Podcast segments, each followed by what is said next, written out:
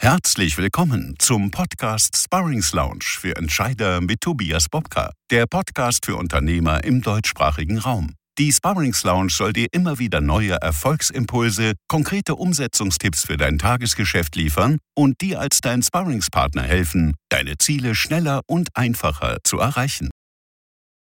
Hallo und herzlich willkommen zur Fortsetzung der Podcast-Folge zum Thema Erfolgsgeheimnisse beim Zusatzverkauf mit der Kalas-Methode 20 bis 40 Prozent sicher im Umsatz wachsen.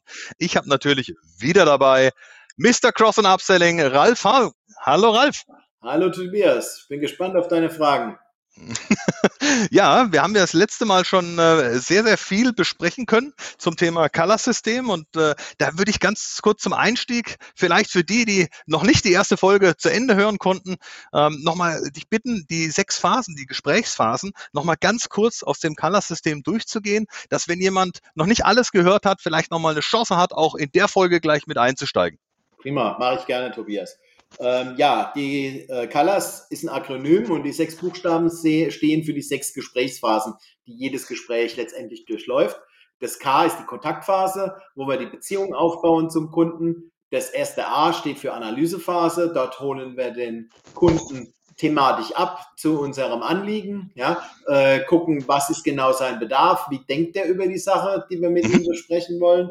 In der Analysephase 1, das ist dann das zweite A, ähm, fassen wir diese Informationen, die wir vom Kunden bekommen haben, mit unseren eigenen Worten nochmal zusammen und holen uns ein Ja ab. Das habe ich in der Folge 1 ja erklärt, Commitment und Konsistenz. Dieses Ja, ja. ist der erste Schritt, um ein Ja zu unserem Angebot zu bekommen.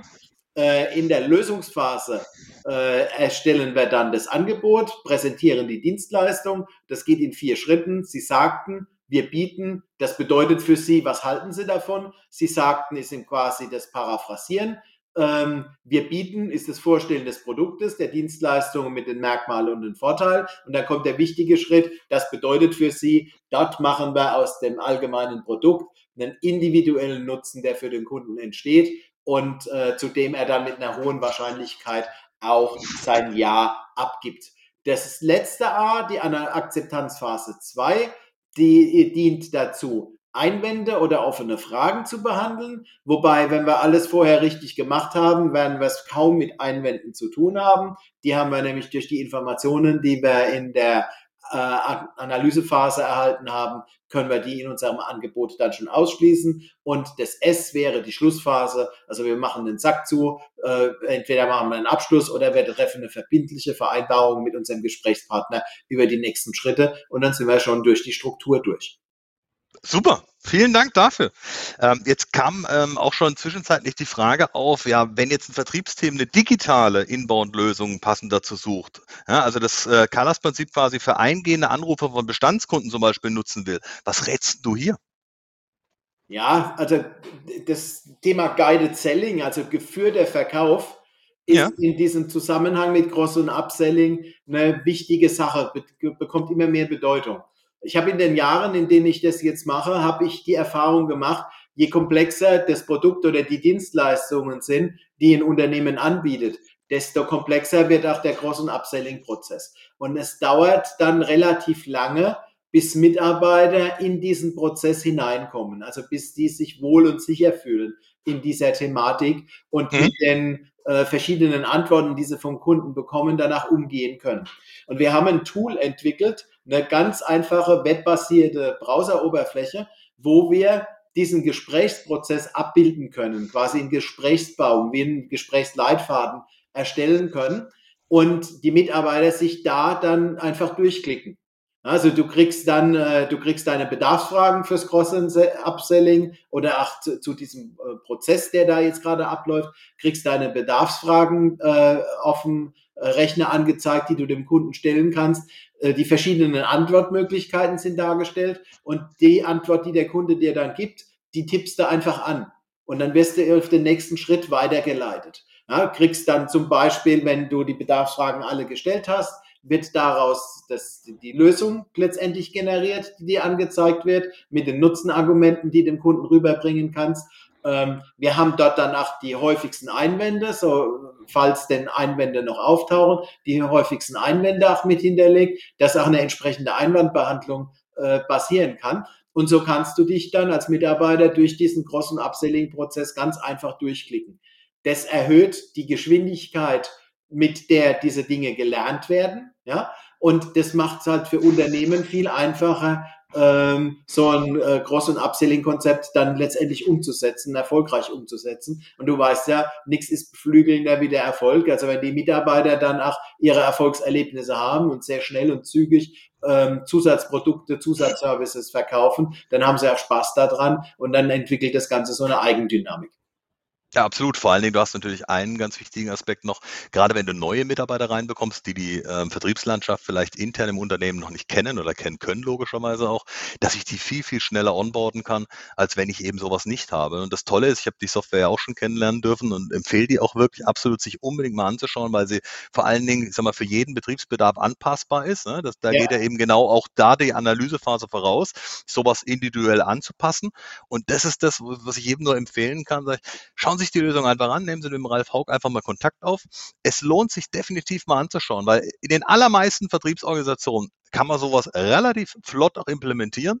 Und das Tolle ist, ich kriege einen Standard rein, ohne, und das ist ganz wichtig, dass der Kunde das Gefühl hat, dass hier nach Standard F runtergegangen wird, ja. sondern es wird das abgefragt, was tatsächlich für den Kunden relevant ist und entsprechend auch wieder aufbereitet. Und das hat nichts damit zu tun, dass man dann im Prinzip nach Schema F nur verkaufen würde, sondern das ist eine, Struktur, eine strukturierte Bedarfsanalyse, die eben auch genau das Colors-Prinzip schon berücksichtigt. Das heißt, für die, die sagen, ich möchte darüber hinaus in einer größeren Organisation zum Beispiel einen gewissen Standard einfach haben und möchte es meinen Mitarbeitern Mitarbeitern dabei so einfach wie nur irgendwie machen, da ist es absolut lohnenswert, darüber nachzudenken, weil es ist einmal die Analysephase sauber aufzubereiten und dann kann ich im Prinzip meinen Standard über den gesamten Vertrieb und noch wichtiger, ich kann ihn auch Leuten außerhalb des Vertriebs, ja, wir haben das Thema Inbound ja gehabt, also den ja. Leuten geben, die nicht im Vertrieb tätig sind, aber die eben auch die Kundenanfragen kriegen, ja, im Service und und und. Also ich kann die zu aktiven Verkäufern machen, ohne dass sie das Gefühl haben, was verkaufen zu müssen.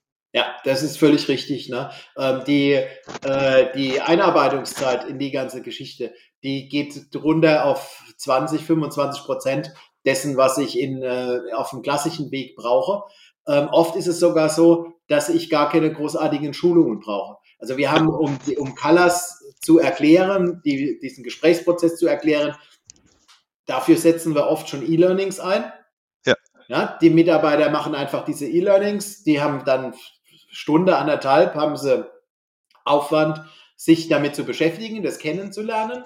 Und äh, genau das, was sie in den E-Learnings kennenlernen, finden sie dann äh, auf der Web-Oberfläche wieder.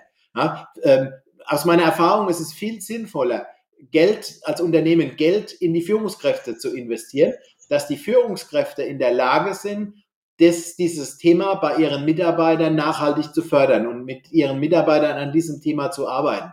Also wenn du, du kennst es aus deinen eigenen Trainings auch, wenn du für die Mitarbeiter Training machst und die Führung tickt dann ganz anders anschließend, dann ist all das, was du in dem Training gemacht hast, ist nach 14 Tagen, drei Wochen wieder weg. Ne? Deswegen klären wir es ja vorher ab. So Nachhaltigkeit kriege ich nur, wenn du, wenn ich als Führungskraft das, was in den Trainings war, was dort gelaufen ist, wenn ich das von meinen Mitarbeitern danach einfordere und an diesen Themen weiterarbeite. Also ich nutze in den, Entschuldigung, ich nutze in den Trainings immer eine, eine Trans ein Transfer-Tool am Ende des Trainings, unsere sogenannte Könnerkarte. Das sind zwei ja. Postkarten, die die Mitarbeiter bekommen. Da machen die quasi eine Zielvereinbarung mit sich selbst. Was, ist denn dies, was sind denn die beiden wichtigsten Themen aus dem Training, die mich jetzt am schnellsten weiterbringen? Wie will ich diese Themen umsetzen? Wer kann, bis wann mache ich das und wer kann mich dabei unterstützen? Und diese Karten, diese Könnerkarten, sind dann ein wunderbarer Aufsatzpunkt, wo sich die Führungskraft nach dem Training mit dem Mitarbeiter unterhalten kann. Was sind denn die zwei Punkte, die du dir vorgenommen hast? Ja, wie kann ich dich dabei unterstützen? Und das geht dann halt in die, in die aktive Arbeit mit den Mitarbeitern. Ja, äh, wir haben ja diesen Spruch fördern und fordern. Ja, ja. dieses Fordern ist quasi der Führungsanteil, den ich habe. Und das Fördern ist, dass ich als Coach dann, äh, dass die Führungskraft als Coach quasi agiert und den Mitarbeiter dabei unterstützt, das Ganze umzusetzen. Und so werden die Investitionen für das Unternehmen wesentlich geringer, weil ich muss auch bei einer Mitarbeiterfluktuation, ich muss nicht ständig trainieren. der Mitarbeiter informiert Total. sich über ein E-Learning, das das Unternehmen zur Verfügung hat und äh, über das Guided Selling Tool ähm, wird er dann dabei unterstützt, die Sache in der Praxis umzusetzen. Und so hast du äh, keine Gewinnmaximierung für den Berater, sondern du kriegst eine Nutzenmaximierung für das Unternehmen. Und das ist was, was ja. mir in der Arbeit ganz wichtig ist. Und das zeigt sich in dem Guided Selling Tool dann auch, wenn das mal erstellt ist. Also die, die Basiserstellung äh, mit dem Gesprächsprozess und so weiter, da braucht man schon ein bisschen Know-how dafür. Und das macht Sinn, dass wir dies, das durchführen. Aber ähm, das Verändern von Formulierungen zum Beispiel, also wenn man merkt, nachdem man das mal 14 Tage, drei Wochen im Unternehmen eingesetzt hat, naja, wenn wir die Formulierung an der Stelle so abändern, dann äh, haben wir ein besseres Ergebnis beim Kunden. Diese Veränderungen kann das Unternehmen, wenn sie das wollen, danach selbst durchführen. Die kriegen dann einen, äh, einen äh, Zugang zum Backend äh, von dem Tool und können dann diese Texte selbst anpassen. Auch da ist es darauf ausgerichtet, dass ein größtmöglicher Nutzen entsteht und nicht ein größtmöglicher Umsatz für ja. denjenigen, der das Tool zur Verfügung stellt deswegen einfach mal auf dich zukommen. Dann kannst du es einfach mal ja, vorstellen. Auch das genau. ist remote möglich für alle, die sagen, ja. aber ich kann doch jetzt nicht fahren. Doch, es gibt überall Möglichkeiten. Äh, genauso gibt es das auch remote, logischerweise. Also es gibt keine Ausreden im neuen Jahr, nicht einfach den Ralf ja. Hauptmann anzurufen. Ralf, ein weiterer spannender Aspekt, den ich gerne noch aufgreifen würde. Du setzt ja ganz bewusst, und das, das spiegelt eben auch die Philosophie, in der ich so extrem stehe, dieses Train the Trainer ähm, ja. auch wieder. Ja? Also du bindest ja die Führungskräfte im Unternehmen ganz aktiv ein, damit eben die Wirkung wirklich nachhalt. Ja? Da, ja. Das ist ein anderer Begriff von Nachhaltigkeit genau. und eben auch 20 bis 40 Prozent mehr Umsatz nachhaltig und langfristig damit erhalten bleiben. Wo, wie erlebst du diesen internen Lernprozess und ähm, wie beobachtest du neben dem Umsatzsprung auch noch weitere andere Effekte? Effekte vielleicht? Ja, das ist, eine, das ist oft mit einer Kulturveränderung im Unternehmen danach äh, äh, verbunden. Ja. ja. Also es gibt äh, diesen alten Spruch, das ganze Unternehmen ist Vertrieb. ja. Äh, Für viele eine neue Welt. ja, als Lippenbekenntnis natürlich eine einfache Geschichte. Ja, aber ähm, wenn ich dieses Thema halt nicht lebe, also sprich, dass ich das, was ich von meinem Mitarbeiter erwarte, dass ich das über alle Hierarchiestufen auch vorlebe, dann habe ich einfach ein Problem. Weil wenn mein Vorgesetzter oder der Vorgesetzte meines Vorgesetzten, wenn der anders agiert, wie das, was von mir verlangt wird, wie das, was ich im Training vermittelt bekommen habe, ja. ähm, dann kann das ja nicht wichtig sein, was man mir dabei gebracht hat. Wenn das wichtig wäre, würde er sich ja ähnlich verhalten.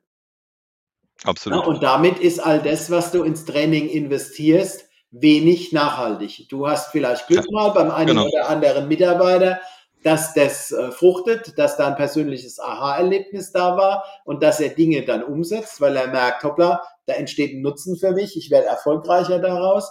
Ähm, aber in der Regel erzielst du das bessere Ergebnis, wenn die Führungskräfte diese Themen auch mit vorleben. Und das versuche ich dann halt, wenn wir Trainings aufsetzen, das versuche ich dann halt auch äh, in der Form umzusetzen, dass die Führungskräfte idealerweise an, in dem Training auch mit dabei sind, dass sie wissen, was da genau. passiert genau. ist, auch wie ihre Mitarbeiter reagiert haben oder wenn das nicht gewünscht ist oder nicht möglich ist, dass man halt davor oder danach auch den Führungskräften die Inhalte vermittelt. Am besten davor, damit äh, äh, sie halt wissen, worauf kommt es letztendlich an.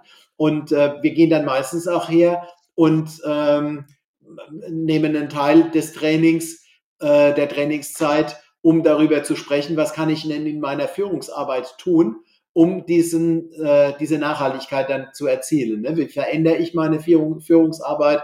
Wie gehe ich mit den Mitarbeitern in Zukunft um? Wie nutze ich Reportroutinen? Wie nutze ich äh, Gespräche? Die ich mit den Mitarbeitern sowieso führe, um diese Trainingsinhalte zu verfestigen und da dann halt einen nachhaltigen Effekt zu erzielen. Absolut, ich brauche ja selber als Führungskraft auch die richtige Haltung dazu. Ja, das genau. Das, was wir auch bei den Gesprächen vorab immer, ob das Geschäftsführer oder Vertriebsleiter sind, ähm, immer vorab klären, wir sagen, wie erleben Sie denn Ihren Vertrieb heute? Ja, und woher kommen diese Erfahrungen? Also was für, wie sammeln Sie Ihre Eindrücke? Und was ich auch immer gerne mache, das weiß ich, machst du ja auch nicht anders, dass man einfach auch mal mitfährt ja, und ein Ja, Gefühl klar. dafür kriegt, ist das Erlebnis, was uns geschildert worden ist von, vom Entscheider, von der Entscheiderin, ist das das gleich, wie wir es erleben draußen?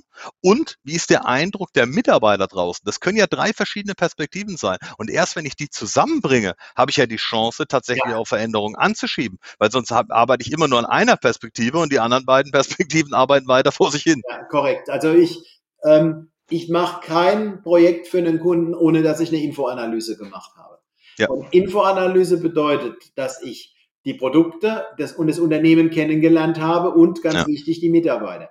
Ja, also in der Regel ist es dann so, dass man halt ein Gespräch mit den Führungskräften hat erstmal und dass ich Mitarbeiter dann in ihrem Job erlebe. Und am liebsten einen Exakt. Mitarbeiter, der von den Führungskräften als Top-Performer eingeschätzt wird, ein Mitarbeiter als Low-Performer und irgendwas in der Mitte drin. Ja. ja weil ich daraus kriege ich halt verschiedene Sichtweisen auf die Dinge und ich komme an die wirklichen Punkte, an die, an die wirklichen Ursachen ran und kann dadurch dann entsprechende Trainingskonzepte entwickeln, dass wir die Ziele, die mit dem Training verbunden sind, auch tatsächlich erreichen. Ähm, sehr häufig ist ja so ein Punkt, meine Mitarbeiter machen zu wenige Abschlüsse. Machen Sie mal ein Training zum Thema Abschlusstechnik.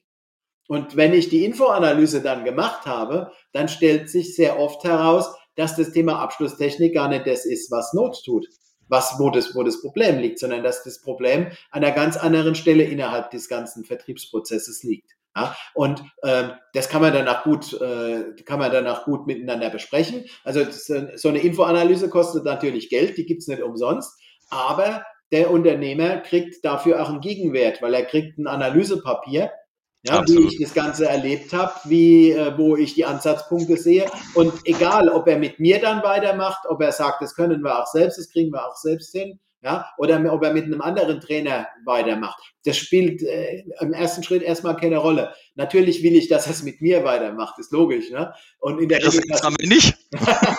in der Regel passiert es danach so. Aber ähm, ich habe erstmal, ähm, ich investiere quasi in eine Bestandsaufnahme und in, in eine Analyse. Na, es geht ja auch keiner zum Arzt und sagt, operieren Sie mal das und das bei mir. Na, da erwarte ich ja auch, dass der Arzt erstmal eine Anamnese macht, dass er sich Ja, erstmal anguckt, woher könnten denn die Schmerzen kommen? Was ist die Ursache dafür? Und was sind geeignete Behandlungsmethoden? Und genau das machen wir hier auch. Und diese ganzen Komponenten, so wie die dann zusammenspielen, die sorgen halt dafür, dass das Geld, das ich investiere, nicht verpufft, dass da so ein, so ein Einmaleffekt ist. Ne, Sehr häufig haben wir das ja nach Schulungsmaßnahmen, da gibt's dann so einen Peak ne, und nach Ja. drei Wochen ist alles wieder so, wie es vorher war. Und das wollen wir nicht. Wir wollen nachhaltige Entwicklung schaffen und das kriegen wir hin, indem wir diese Facetten, diese verschiedenen Facetten, die wir da einsetzen, indem wir die alle miteinander kombinieren und dadurch dann eine, ja, eine Investitionssicherung letztendlich betreiben. Sicherstellen, dass das Geld, das in Training investiert wird, dass das als Return of Invest auch, äh, äh, dann wieder zurückkommt. Und das ist noch ein ganz wichtiger Punkt, den möchte ich auch nochmal festhalten, auch an unsere Zuhörer da draußen. Ähm, wenn Sie Standardangebote bekommen nach dem Motto, wir schulen in einem Tag, ja, dann kriegen Sie halt auch nur Standard.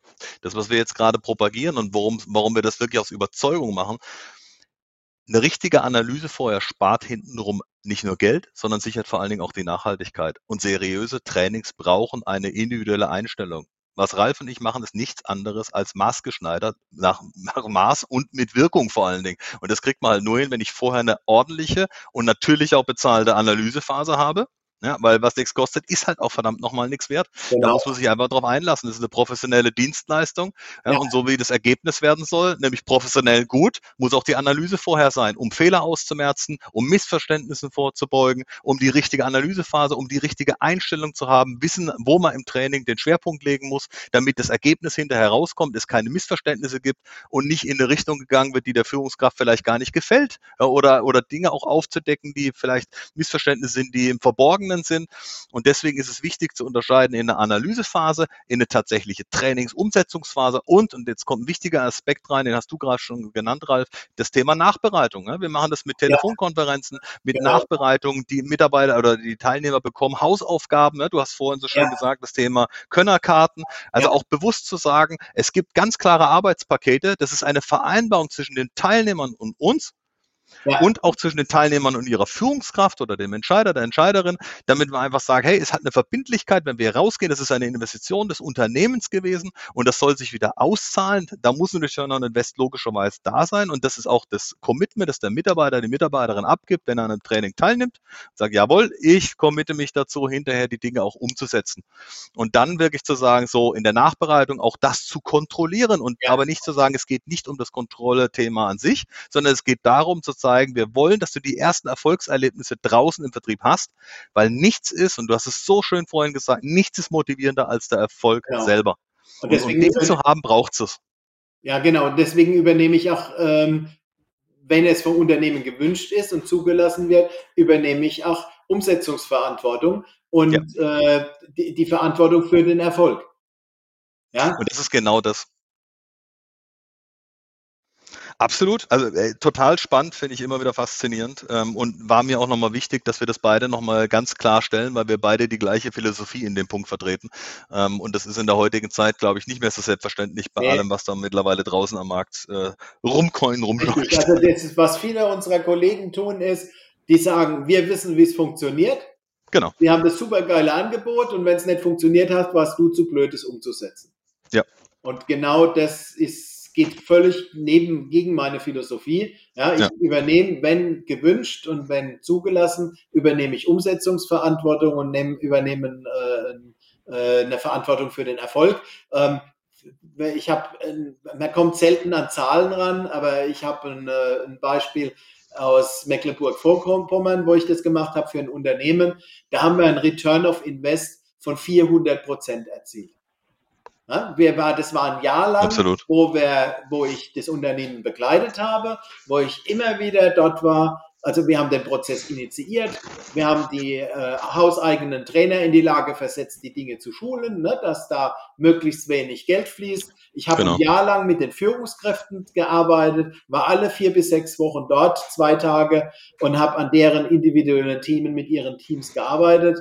Und äh, dadurch haben wir diese Kontinuität da reingebracht. Und wie gesagt, ich habe, die haben viermal so viel an Zusatzprovisionen aus Cross- und Upselling erwirtschaftet, wie ich innerhalb dieses Projektes gekostet habe. Und das ist das, was ich an der Nachhaltigkeit letztendlich verstehe. Also wenn man diese Konzepte so umsetzt, wie ich sie vorschlage, oder auch du, wie wir sie vorschlagen, ja, Klar. dann können wir auch gewährleisten, dass das Geld, das investiert wird, dass das über zusätzliche Erträge tatsächlich wieder erwirtschaftet. Also wir, und das kosten, ist ja das kosten eigentlich nichts. Wir machen uns durch die Arbeit, die wir leisten und die Ergebnisse, die daraus entstehen, finanzieren wir uns im Endeffekt selbst. Und darum geht es auch. Wir wollen genau diese Kunden und, und diese Zuhörer da draußen noch ansprechen, die sagen, Qualität kostet nun mal ihr Geld, keine Frage. Auf der anderen Seite ist es immer die günstigste Investition und Weiterbildung hat A noch nie geschadet und B war es immer die sicherste Rendite in der Vergangenheit. Und äh, das Schöne ist, du hast es gerade nochmal betont, äh, wenn ich einmal das Thema sauber angegangen bin, ich profitiere über Jahre ja, und ich habe dann auch nicht mehr den Aufwand, ich muss es nicht ständig machen, sondern mein Team lernt selber damit umzugehen. Deswegen, wir haben es vorhin aufgegriffen, das Thema Train the Trainer. Ja. ja. von Trainer, neue Trainer im Unternehmen auszubilden, die das dann weitergeben können. Und damit ist auch der nachhaltige Erfolg gesichert. Und äh, dann funktioniert das Thema auch so, wie es soll, nämlich mit der richtigen Investition. Ja, also wichtig ist halt, dass das Unternehmen von der Unternehmensführung an ja. über die Vertriebsleitung, über die Mitarbeiter tatsächlich was bewegen will, was verändern will. Und dass es nicht darum geht, ein Pflaster zu kleben, um zu sagen, wir haben ja Training gemacht. Dann hätte man sich auch einfach eine Motivationsrede kaufen können. Dafür gibt es genug Keynote-Speaker. Äh, dann ist eine halbe Stunde Motivation und viel Spaß und Spannung ja. im Raum. Und dann ist das Thema auch gut. Ja, genau. Absolut. Ähm, Ralf, vielleicht nochmal so Richtung Ende der Folge schon. Ähm, wo lässt sich denn die Colors-Methode im Vertriebsalltag überall einsetzen? Vielleicht für die, die auch noch nicht am ähm, Anfang die erste Folge hören konnten oder den ersten Teil der Folge hören äh, konnten. Kannst du nochmal so vielleicht zwei, drei Abrisse geben? Wo kann ich denn überall Colors einsetzen? Also du kannst dieses Prinzip, dieses Gesprächsprinzip in jeder zwischenmenschlichen Kommunikation einsetzen. Mhm. Das passt immer. Ich habe Callas als äh, ursprünglich entwickelt als Verkaufsgespräch.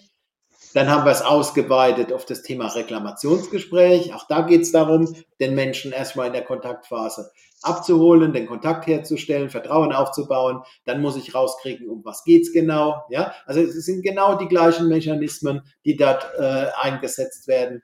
Ähm, ich kann Kalas in der Führungsarbeit einsetzen.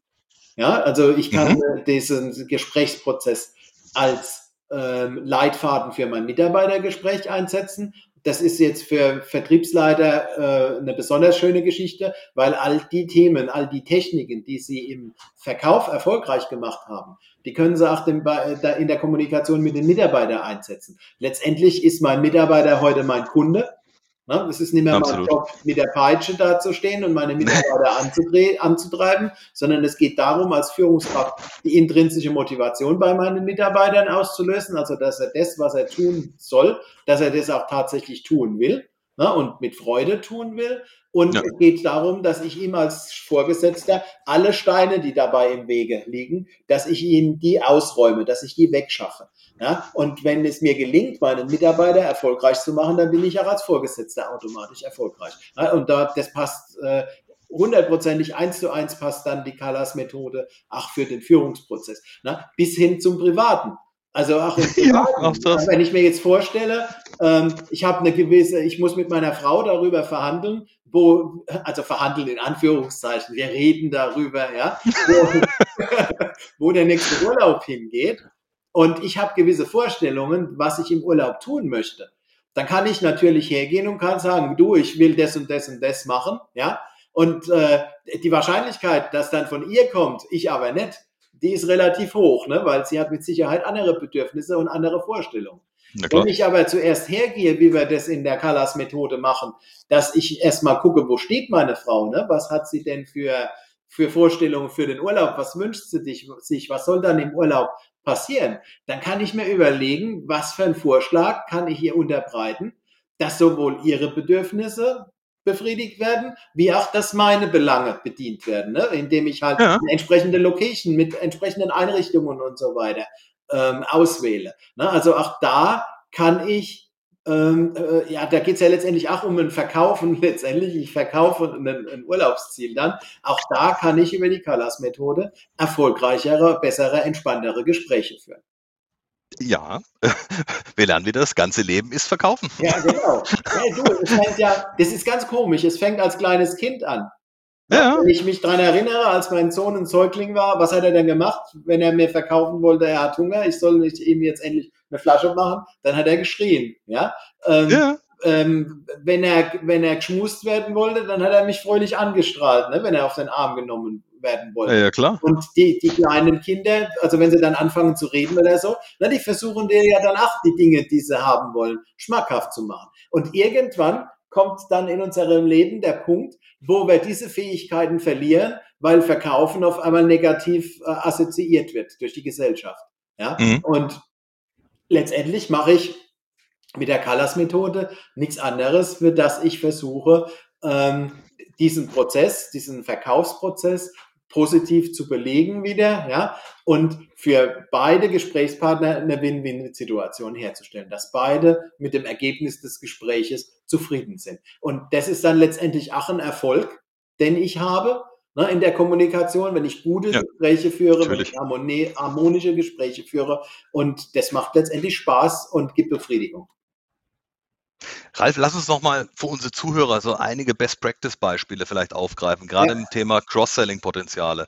Ja, also wo Cross-Selling möglich ist einmal und vor allen Dingen, wie es auch aussehen kann ähm, bezüglich Produkten oder auch Dienstleistungen. Nehmen wir doch mal das Beispiel Buchung der Urlaubsreise im äh, Reisebüro. Ne? Also das, was uns hoffentlich nächstes Jahr wieder häufiger ereilt und wo ja. wir hoffentlich wieder mit viel Spaß reinkommen. Ne? Nehmen wir so ein Beispiel. Fällt dir da was ein? Also wo du sagst, wie könnte sowas aussehen? Was für eine ja. Möglichkeit gibt es da? Was ich auf jeden Fall mitverkaufen kann, wäre eine Reiserücktrittsversicherung. Mhm. Das würde das Kaufmotiv Sicherheit bedienen dann an der Stelle. Ja? ja. Oder was ich auch verkaufen kann, äh, wären, ähm, wären Ausflugsprogramme oder Ausflugspakete oder sowas. Ja?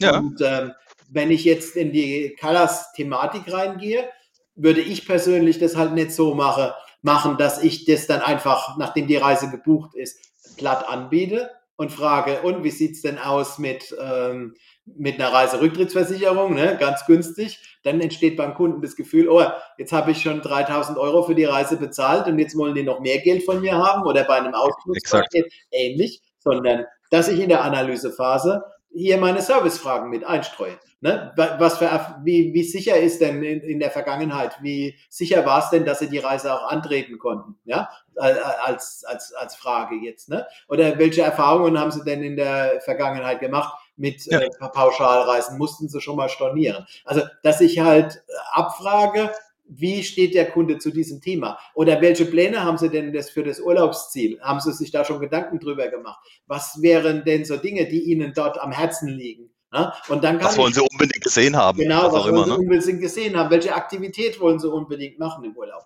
Und dann kann ich, nachdem die eigentliche Reise gebucht ist, kann ich das äh, halt wieder aufgreifen. Herr Müller, jetzt haben Sie gesagt, dass ihr, ein Traum von Ihrem Sohn schon immer war, Jetski zu fahren. Wenn wir diese Jetski-Fahrt hier, Jetski-Fahrt hier direkt buchen, dann haben Sie einen Preisvorteil von 15 Prozent. Was halten Sie denn davon?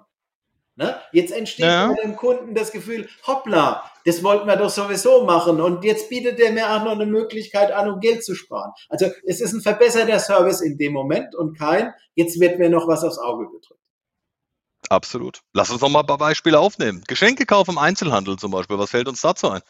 Boah, wir könnten zum Beispiel abfragen, äh, wenn wir, äh, wenn es darum geht, was er denn da verschenken will, für wen es denn ist, könnten wir auch zum Beispiel abfragen, für was für ein Anlass ist es denn.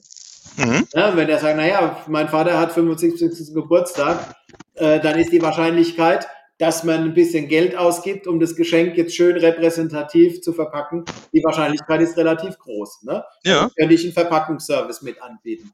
Ähm, ich könnte auch die Frage stellen, na, wie sind Sie denn heute in der Stadt? Wenn er sagt, ich habe mein Auto um die Ecke stehen, dann hat sich das Thema Lieferservice ähm, erledigt. Wenn er sagt, ja. naja, wir sind mit der Bahn reingefahren, ne? Sie wissen ja, wie das ist mit den Parkplätzen, ist ja so schweineteuer, ja, dann äh, könnte ich den Lieferservice anbieten. Sagen, na, was halten Sie davon, dass Sie das jetzt nicht den ganzen Tag durch die Stadt mittragen müssen? Wir liefern Ihnen das ne? und das kostet Sie auch nur die Hälfte dessen, was Sie für, den, für das Parkhausticket heute bezahlt hätten. Ne? So kann ich Nutzen vermitteln, aber nur halt unter der Voraussetzung, dass ich vorher auch die richtigen Informationen bekommen habe. Absolut. Das ist hier auf ganz viele Bereiche. Ne? Wenn wir das Thema Elektronikgeräte nehmen, ja, also alles, was so im Konsumentenbereich angeht, ja. da kennen wir das ja auch. Ja? Da gibt es ja auch wahnsinnig viele Beispiele. Magst du uns da vielleicht auch noch ein, zwei nennen? Ähm, ja, also Garantieverlängerung ist so eine Geschichte zum Beispiel. Mhm. Ne? Welche Erfahrungen haben Sie? Wie war es denn mit Ihrer letzten Waschmaschine? Also wenn ich die Erfahrung gemacht habe, die letzte Waschmaschine ist 20 Jahre gelaufen und ich kaufe jetzt eine neue, ähm, ist halt die Frage, wie setze ich dann das Thema Garantieverlängerung mit ein? Ne? Ähm, wir wissen alle, Waschmaschinen äh, oder Elektrogeräte sind heute sogenannte Sollbruchstellen mit eingebaut. da macht dann natürlich eine Garantieverlängerung, macht dann natürlich Sinn, ja? äh, die ich damit anbieten kann. Ich muss halt einfach abfragen, vorher, wie steht er zu diesem Thema? Wie hoch ist das Sicherheitsbedürfnis? Ne? Und ich mache das gerne über eine Methode, die nennt sich hypothetischer Vorteilsverkauf. Herr Müller, mal angenommen, also Sie wissen ja, die Waschmaschine hat zwei Jahre Garantie. Mal angenommen, es gibt eine Möglichkeit, dass Sie diese Garantie auf fünf Jahre verlängern können. Ne? Was würde ja. für, die, für Sie bedeuten? Ne? Was würden Sie davon halten? Und dann kriege ich schon die Information. Naja, also das ist mir nicht wichtig. Ja? Oder, oder fünf Jahre, das wäre ja gut. Ne? Also dann bin ich ja sicher vor ungeplanten Ausgaben. Und mit der Information arbeite ich dann, wenn wir später eine Waschmaschine gefunden haben, mit der Information arbeite ich dann weiter. Ja, Herr Müller, jetzt hatten Sie mir vorhin gesagt, dass Ihnen äh, die, der Schutz vor Reparaturen eine wichtige Sache ist. Ne? Ich kann Ihnen hier die, mache ich jetzt Werbung, wenn ich sage Wertgarantie? Ich kann Ihnen, Nein. ich kann Ihnen hier die und die, äh, den und den Schutz anbieten. Ne? Und äh, das ist, kostet Sie erfahrungsgemäß weniger wie die Hälfte äh, von der Durchschnittsreparatur, die anfallen. Absolut. Also ich muss es halt immer auch mit einem Nutzen dann verbinden Ja? Weil Menschen kaufen keine Produkte, die kaufen keine Versicherung, sondern die kaufen den Nutzen, der daraus entsteht. Und der Nutzen ist Sicherheit. Und in dem Fall wäre jetzt der Nutzen Sicherheit vor Geldverschwendung und halt äh, der, der, der wirtschaftliche Nutzen, dass ich dadurch mindestens 50 Prozent dessen, was so eine Reparatur kosten würde, sparen. spare.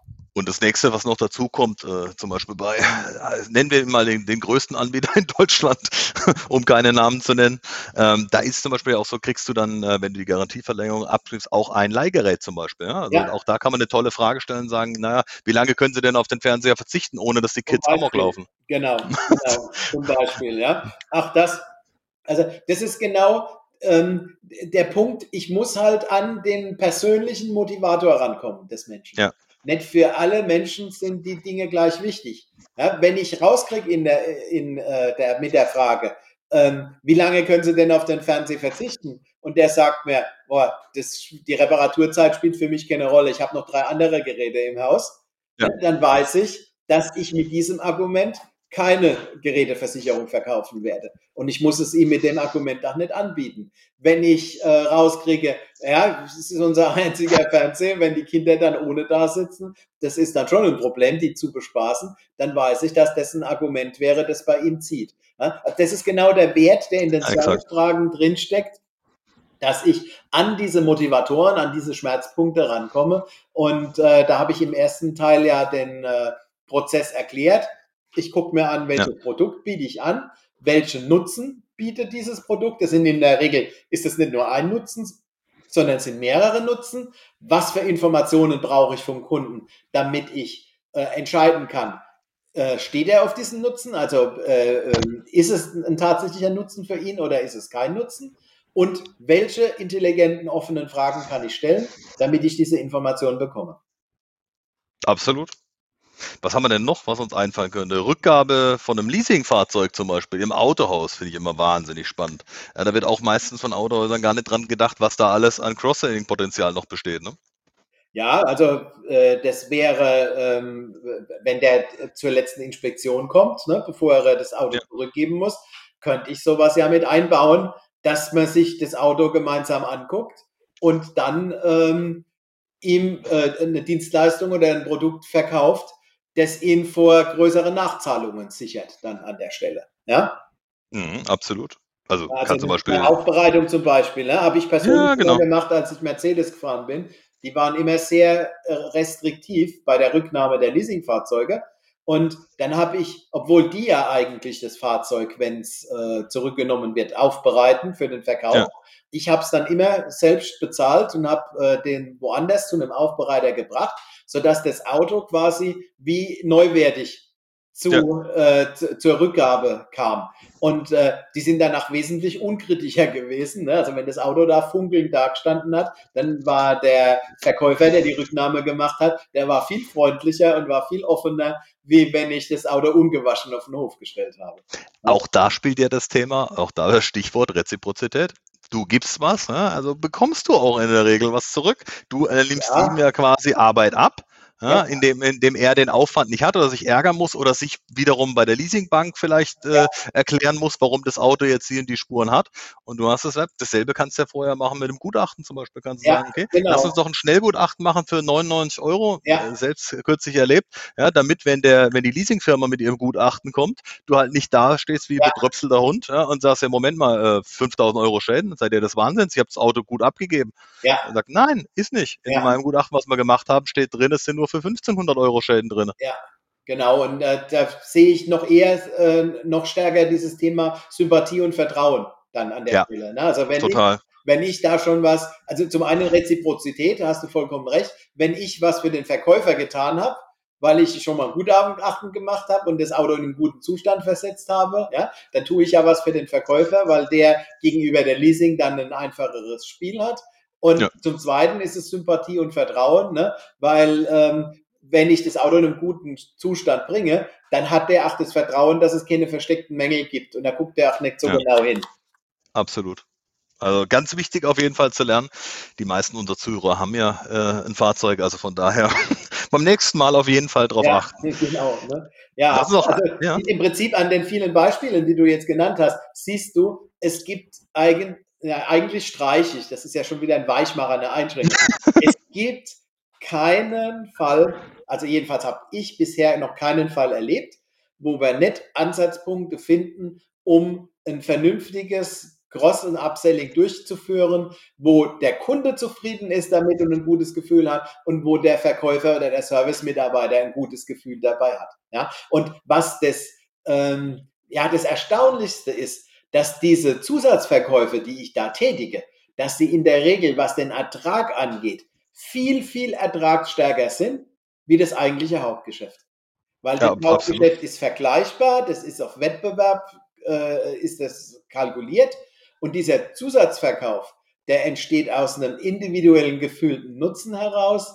Und ähm, da guckt dann in dem Moment ach, auf den Preiskenner so genau hin. Also wenn ich den Kunden richtig abhole an der Stelle und dann wird der mir zustimmen, dann wird er das machen und wird nicht erst noch in den Wettbewerbsvergleich gehen und äh, dann gucken, wo kann ich das vielleicht noch fünf Euro billiger bekommen. Und dadurch habe ich über den Zusatzverkauf in aller Regel eine bessere Marge wie bei meinem eigentlichen Hauptprodukt. Absolut. Deswegen vielleicht an unsere Zuhörer da draußen einfach mal die Customer Journey durchgehen, also die Reise. Wo begegnet uns der Kunde? Wo hat er Kontaktpunkte zu uns? Ja, wo, kann, wo könnte das überall auftreten? Und dann einfach mal die Potenziale aufdecken. Ja. Und es wird sehr, sehr spannend, das neue Jahr genau damit auf jeden Fall zu beginnen. Ralf, ich kann nur ganz, ganz herzlichen Dank sagen. Auch heute wieder ein super spannender Austausch. Ich denke, wir haben viele, viele Best Practice Tipps nach außen gehauen, auch wieder mit denen die Zuhörer jetzt im neuen Jahr so richtig Schwung nehmen können und ein erfolgreiches Jahr vor sich haben. Und wie gesagt, wer Lust bekommen hat auf noch mehr Erfolgsgeheimnisse im Vertrieb, dem empfehle ich doch einfach mal unsere Kanäle auf YouTube, Facebook und Instagram zu abonnieren oder sich einfach mit LinkedIn oder Xing mit uns zu vernetzen. Genau. Also in dem Fall vielen Dank dir. Kurzer Werbeblock noch, Tobias. Ne? Ja, bitte. Also kommen Sie gerne auf mich zu. Ähm, ich führe jederzeit gerne mit Ihnen ein Gespräch, halbe Stunde, dreiviertel Stunde. Ähm, das ist für Sie kostenlos, aber nicht umsonst. Und äh, da finden wir mit Sicherheit einen Lösungsansatz, mit dem Sie dann persönlich, individuell in Ihrem Unternehmen alleine weitermachen können oder wo wir gemeinsam dann was tun können und ein Cross- Upselling-Konzept für Sie entwickeln können. Absolut. Und mit diesen motivierenden Grüßen sage ich jetzt bis zur nächsten Folge und erfolgreichen Start in dieses neue Jahr 2022. Ja, ich freue mich dann auf unseren nächsten Kontakt, Tobias. Mach's gut. Absolut. Bis dann. Bis dann. Tschüss.